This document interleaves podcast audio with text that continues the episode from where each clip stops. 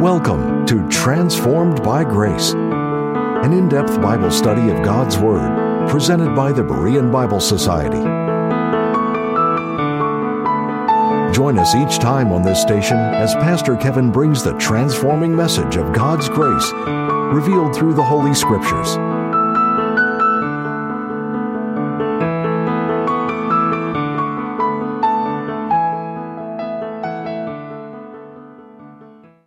Vance Havner once said, God uses broken things. It takes broken soil to produce a crop, broken clouds to give rain, broken grain to give bread, broken bread to give strength. It is the broken alabaster box that gives forth perfume. It is a broken Peter weeping bitterly after, after denying the Lord who returns to greater power than ever. The 14th chapter of Mark tells us of a broken alabaster box of ointment that was poured over the head of our Lord. The woman who did this was preparing for Christ's death by an act of loving worship intending to anoint him for his burial. This account is sandwiched between two very dark passages about the conspiring of Christ's enemies to put him to death and then the betrayal of Judas Iscariot. In between these two things is this sparkling diamond in a beautiful account of devotion and faith in Christ. And there are principles of love, worship, and sacrifice for us to learn here. Mark 14:3 reads, "And being in Bethany in the house of Simon the leper, as he sat at meat, there came a woman having an alabaster box of ointment of spikenard, very precious, and she brake the box and poured it on his head. According to verse 1, the time is two days before Passover. This is the Passover where Jesus Christ would die on the cross as the fulfillment of the Passover lamb and in dying for our sins. The location in Bethany, according to Mark here, is in the house of Simon the leper. This is the one and only time this man is mentioned in God's Word. Simon was a very common Jewish name at that time. Calling him Simon the leper was a way to distinguish him from others with the same name. But Simon was a former leper because lepers were outcasts. They did not interact with people. They were put out of society at that time because of their contagious disease. And thus people kept as far away from them as possible. But now he resided in Bethany, in his house. It is likely that this man was healed by the Lord Jesus. And it is not too much of a stretch to assume that this man who had been healed by Christ knowing the Lord would be in Jerusalem for Passover, planned this meal and invited him to his home as a way to say thank you. Verse 3 says that they sat at meat. In that time, according to their custom, they reclined at a low table to eat. Their meals were prolonged conversations, and their lounging, reclining position was the normal posture for having a relaxed, protracted conversation around a meal. And this this kind of meal would be the exact opposite of our drive-through fast food restaurants and quick meals that we eat there. While they were eating and conversing, a woman approached the Lord, having an alabaster box of ointment of spikenard very precious. An alabaster box was a jar or a vial or a vase, you could say, with a long, slender neck. The long necked jar was made from a fine variety of marble, which was quarried in Egypt, which could be carved into delicate containers for storing costly perfumes. The material had proved to be the best container for preserving expensive perfumes and oils. It's said, too, that the container would have had a small plug from which small drops of this perfume could be poured out or sprinkled. It could thus be stretched out and used over a very long period of time because small drops was all that was typically needed. Because of the value of the vase itself, these alabaster containers were often an heirloom passed from one generation to another. Now, contained within this expensive jar was ointment of spikenard, very precious. So, not only was the container valuable, but also the perfume within it. Spikenard was imported from India. Nard was an aromatic oil from a rare, rare plant root, which is native to India. And interestingly, nard from India is still used for perfume. The word translated spike nard means pure nard. It was undiluted, as opposed to nard mixed and diluted with inferior substances. This, this pure nard made it even more valuable and more costly. Mark described the perfume as very precious in verse 3, and then in verse 5 we learn how precious. It was valued by the disciples as worth 300 pence. A pence was a silver Roman denarius. One of these coins was a typical day's wages for a common worker in that time. So the perfume was valued at roughly a year's wages. So it was, as verse 3 says, very precious and valuable. This all shows us that to have this expensive and valuable jar with this costly perfume in his home, Simon the leper was likely a very wealthy man because it's hard to imagine spending a year's wages on a bottle of perfume unless the person was wealthy. The familiar psalm, Psalm 23, says in verse 5 Thou preparest a table before me in the presence of mine enemies, thou anointest my head with oil. In verse 1, we learn that Christ, being in Jerusalem and Bethany, he was in the presence of his enemies who were conspiring for how to put him to death while he was there. In verse 4, we see the Lord's head being anointed with oil. Anointing the head of a guest with oil was a common way in that culture to honor a person at a festive or special occasion. But only a little bit was used, not a whole container full of it.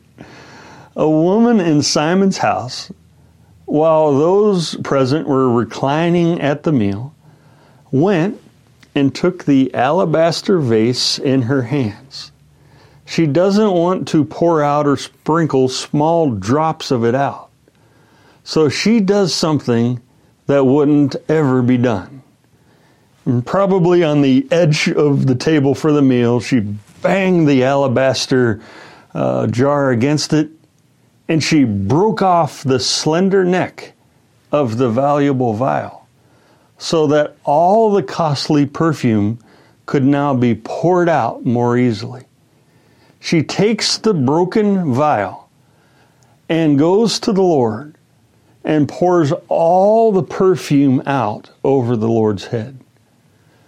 The breaking of the vase and the pouring out shows that no portion of the ointment was held back. All was poured out on Christ's head.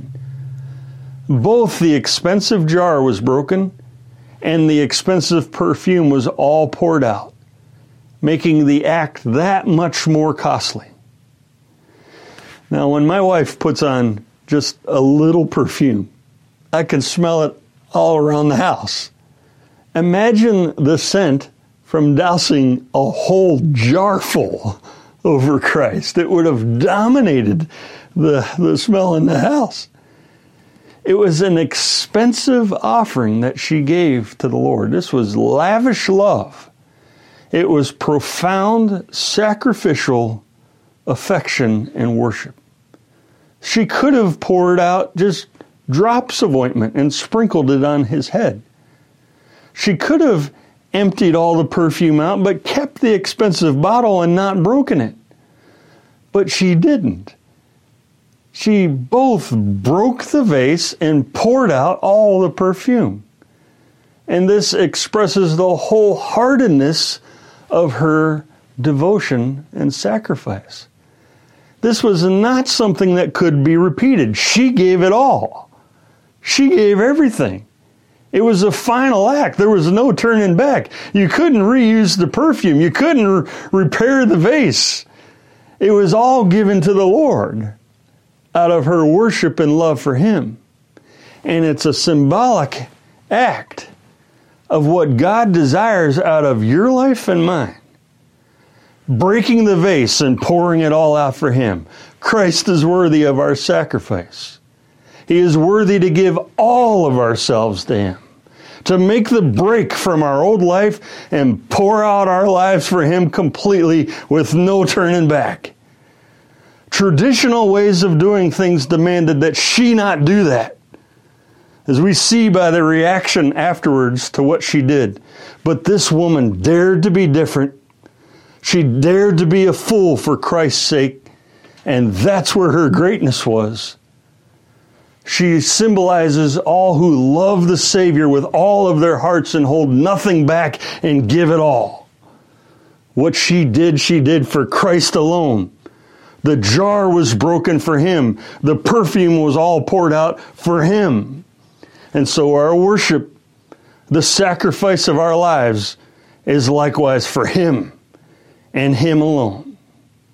I beseech you, therefore, brethren, by the mercies of God, that ye present your bodies a living sacrifice, holy, acceptable unto God, which is your reasonable service. We'll be returning to the program in just a minute. But first, we'd like to take this time to thank you, our partners, for making these programs possible. If you would like to access our library of helpful Bible study tools, go to BereanBibleSociety.org. The Triumph of His Grace is a hardcover 215 page book written by Pastor Paul M. Sadler. This volume is a comprehensive study on the doctrine of the pre tribulational rapture of the church mid tribulationalism, pre rapture, post tribulationalism, and the partial rapture theories are thoroughly examined under the microscope of the Word, rightly divided. The Triumph of His Grace also contains charts, outlines, timelines, and numerous comparisons to help the reader understand that the body of Christ will be delivered from the wrath to come. To order your copy, contact the Berean Bible Society for pricing and availability at 262 255 4750 or visit our website at www.bereanbiblesociety.org. To receive our free full color 32 page monthly magazine, The Berean Searchlight, call 262 255 4750 or subscribe online at www.bereanbiblesociety.org. Thank you again for your generous gifts. And now, back to the teaching with Pastor Kevin. Mark 14, 4 to 5 says, And there were some that had indignation within themselves and said, Why was this waste of the ointment made? For it might have been sold for more than 300 pence and have been given to the poor, and they murmured against her. In Matthew's account of this, he wrote that the disciples had indignation. The disciples were the some that had indignation within themselves, as Mark puts it. But we don't know which disciples for certain. Some of the disciples were indignant, angry, upset at what they perceived to be a waste. They felt that she was reckless. In their minds, this was a year's wages gone to waste. It was enough to help feed many, many poor people. Now all was lost. Often in life, people still think it is a waste to give even a part of one's life to the Lord. And like pouring out the entire valuable contents of this jar, many still get indignant and upset and angry at what a tremendous waste they consider it for a person to give one's whole life invaluable time to the Lord. But it is never, ever a waste to give your life or sacrifice anything for the Lord Jesus. The disciples considered it a waste because they did not understand that Christ's death was imminent.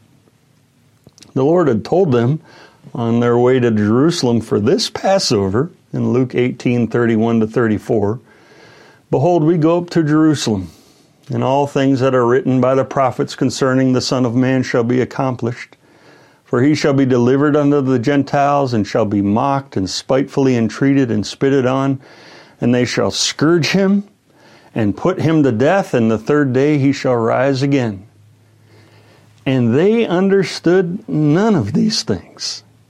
And this saying was hid from them, neither knew they the things which were spoken.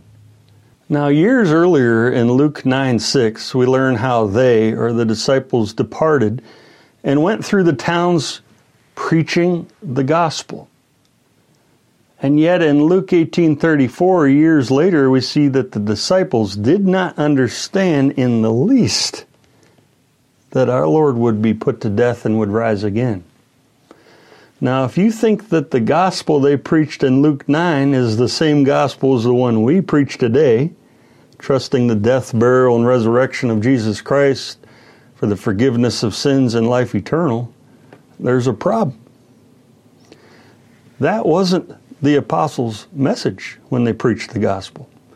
They preached the gospel of the kingdom, which required repentance, faith in Christ as Israel's Messiah, required water baptism, confession of sins, and selling all that they had.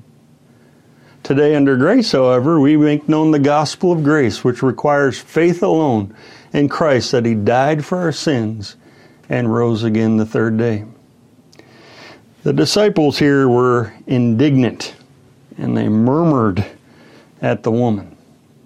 They were shooting her angry glances, uh, I imagine, and showed their shocked dis- disapproval as they grumbled. They viewed it as unnecessary extravagance, saying it might have been sold. In saying that, they contemplated its great value before it was wasted. It once had value, now it has no value at all in their eyes. It once was worth 300 denarius, but now it isn't worth anything. The money could have been given to the poor. Now the poor will remain poor. And they murmured. While others may misunderstand or murmur against us because we follow and serve the Lord, we should not allow that to keep us from our devotion to Christ. We need to keep our focus on Him. And our concern should be His approval alone. The disciples were insensitive to this beautiful expression of adoration and worship of Christ. Their concern for the poor contrasts with her concern for Christ. And that is what the Lord next points out to his disciples. Mark 14, 6 through 9 reads, And Jesus said, Let her alone. Why trouble ye her? She hath wrought a good work on me. For ye have the poor with you always, and whensoever ye will, ha- ye will, ye may do them good. But me ye have not always. She hath done what she could. She is come aforehand to anoint my body to the burying. Verily I say unto you, wheresoever this gospel shall be preached throughout the whole world, this also that she hath done shall be spoken of for a memorial of her. A husband comes home with a dozen roses. It isn't her birthday. It isn't their anniversary. It isn't Mother's Day. It's just any other day. And he brought her roses. She thinks something must be wrong, or that he's preparing to break some bad news. Maybe he lost his job. But he tells her, No, honey, I bought these flowers just because I love you. There's no other reason. I just love you. An unexpected act of genuine selfless love. We see that kind of love in this story in a beautiful way. You see, in the Lord's earthly ministry, it's sad to say that most of the people who followed Christ came to him for selfish reasons, whether they thought about it that way or not the blind, the deaf, all kinds of infirmed people came hoping he would have compassion on them and heal their maladies. Many came just out of curiosity, hoping to see an amazing miracle. Religious leaders followed him because they wanted to trap him by his words.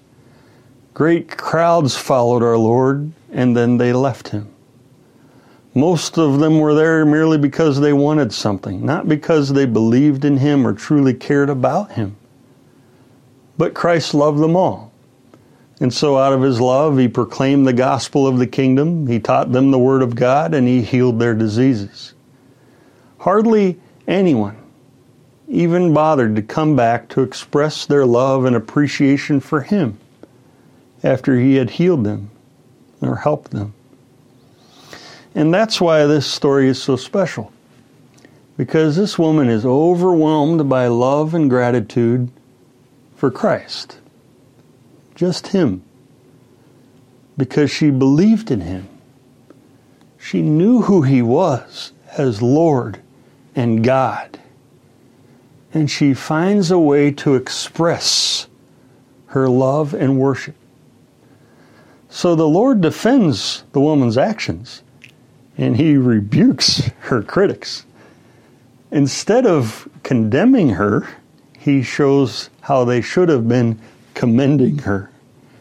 He tells them, let her alone, or let her be. And this was a command for them to stop immediately their attacks.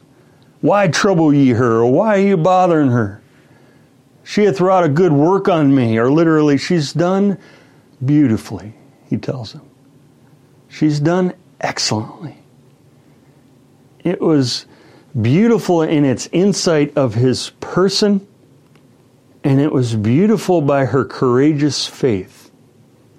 And he accepted her gracious worship. This is not a waste. Honoring the Lord, giving sacrificially to Him is never a waste. The Lord tells His disciples, For ye have the poor with you always, and whensoever you will, you may do them good. But me ye have not always. That word always is the key word in that verse.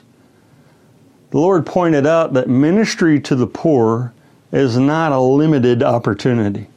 And the Lord's making a reference to the law by this statement. Deuteronomy 15:11 says, "For the poor shall never cease out of the land. Therefore I command thee, saying, Thou shalt open thine hand wide unto thy brother, to thy poor, and to thy needy in thy land."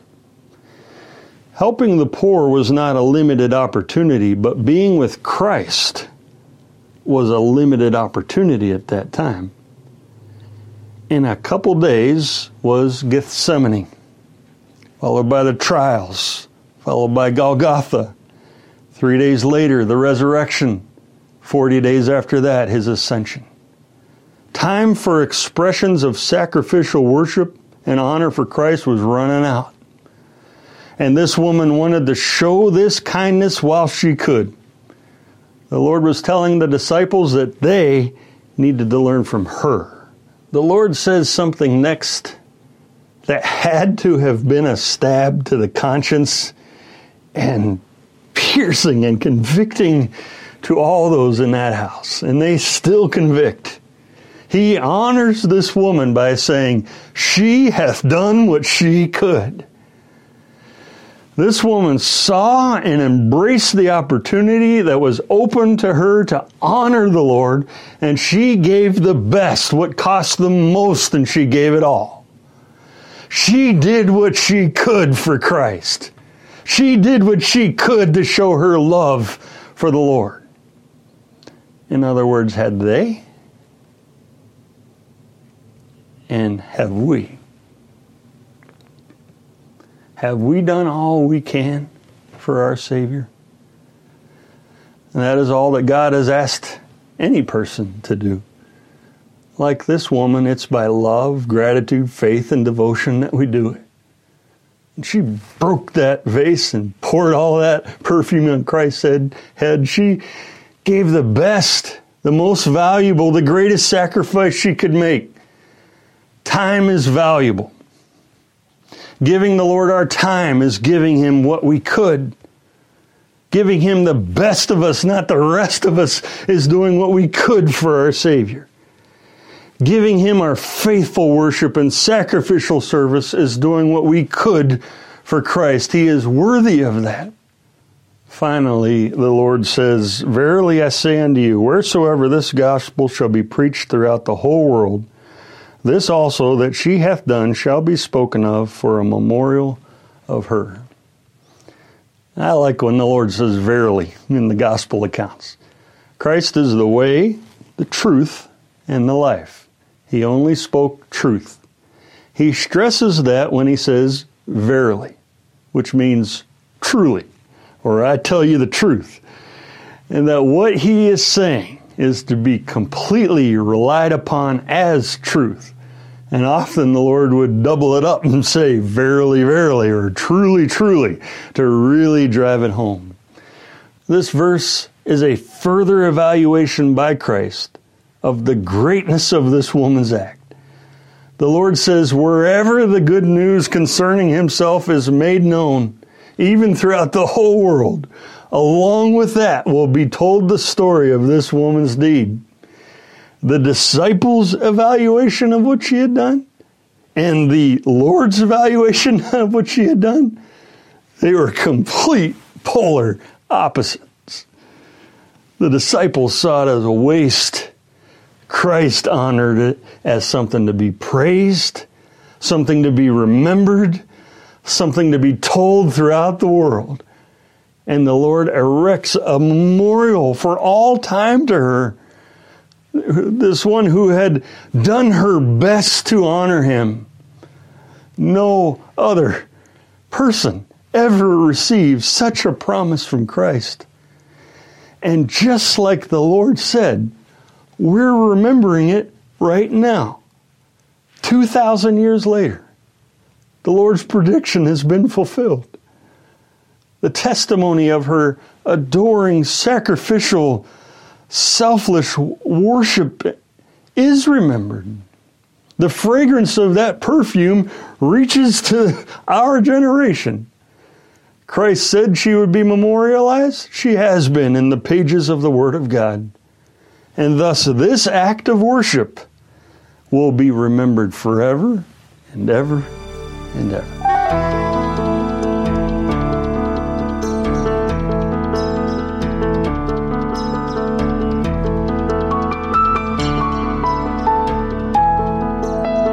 Thank you again for tuning in to Transformed by Grace.